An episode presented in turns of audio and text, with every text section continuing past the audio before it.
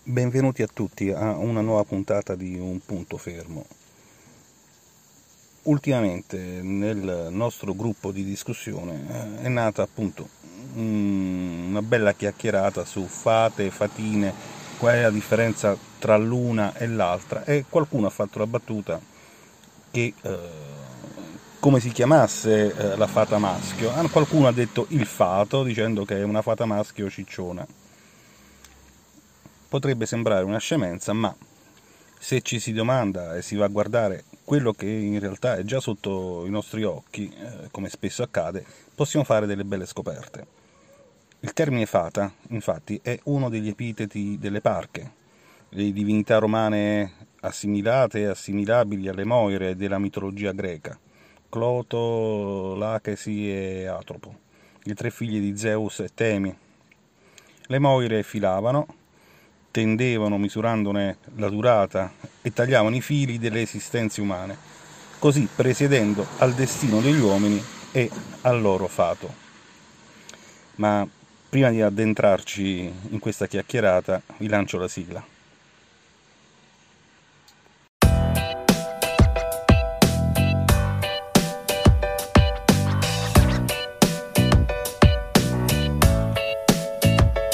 Un punto fermo podcast di libri, cinema e curiosità. Benvenuti a questa nuova puntata e buon ascolto.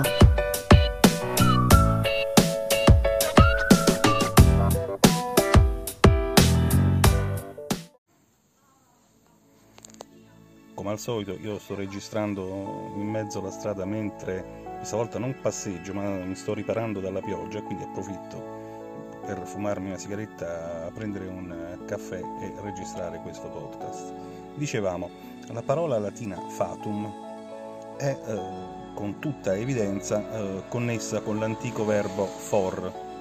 Facciamo anche per esteso for, faris, fatus, sum, fari. Fari, il cui participio passato è fatus, neutro fatum, è l'equivalente del greco femi, il cui significato è dire, parlare o meglio ancora narrare e vaticinare. Ancora non è chiara la traccia di queste radici in italiano, ma eh, è ad esempio nelle parole come facondo, come infante ed è all'origine del latino fabula, da cui gli italiani favola e fiaba. Il fatum, plurale fata, è quindi ciò che è stato detto, sentenziato e vaticinato. I fata erano appunto le attività svolte dalle moire. Ciò che rende la parola fata degna di un approfondimento, o meglio ancora di un ulteriore approfondimento, è eh, che dalla medesima derivazione di linguistica sono scaturiti nelle lingue romanze e non solo altri lemmi atti a designare lo stesso significato. L'inglese moderno fairy, ad esempio, si ricollega al medievale faierie o faieri, feire, fairie ed è mutuato direttamente dal francese antico fiirie. Fairy indica la terra o il reame o ancora l'attività caratteristica, cioè gli incantesimi del popolo leggendario, quello del folklore e della letteratura, chiamato in francese arcaico faie o fi. E così pure il portoghese fada e lo spagnolo hada. Ma eh, guardiamo le fate un po' più da vicino. Eh, nell'immaginario popolare dell'intera Europa, che poi ha dato origine alle fiabe che dalle fate sono molto popolate, le fate sono personaggi con fattezze umane, femminili come le moire, personaggi eterici e dotati di poteri magici. E forse non è per caso che nelle fiabe insieme alle fate ci sia spesso il fuso, cioè il filo, il tessere e disfare e il sonno mortale, la morte, per aver toccato il fuso. Sebbene ricordino esseri di varie tradizioni mitologiche, non è chiara l'origine della loro inclusione nel folklore, non è chiaro attraverso quali passaggi, cioè se erano demoni, angeli, divinità precristiane assimilate alle ninfe o appunto le moire. In inglese, del resto, con il termine fairy si eh, indicavano e si indicano tuttora le creature magiche, inclusi i goblin e gli gnomi.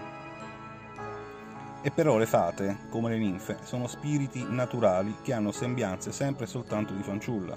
Come le parche, presiedono al destino dell'uomo, distribuendo vizi o virtù e con il passare del tempo la tradizione ha attribuito loro una bacchetta magica come l'aveva ad esempio la fata Circe nell'Odissea.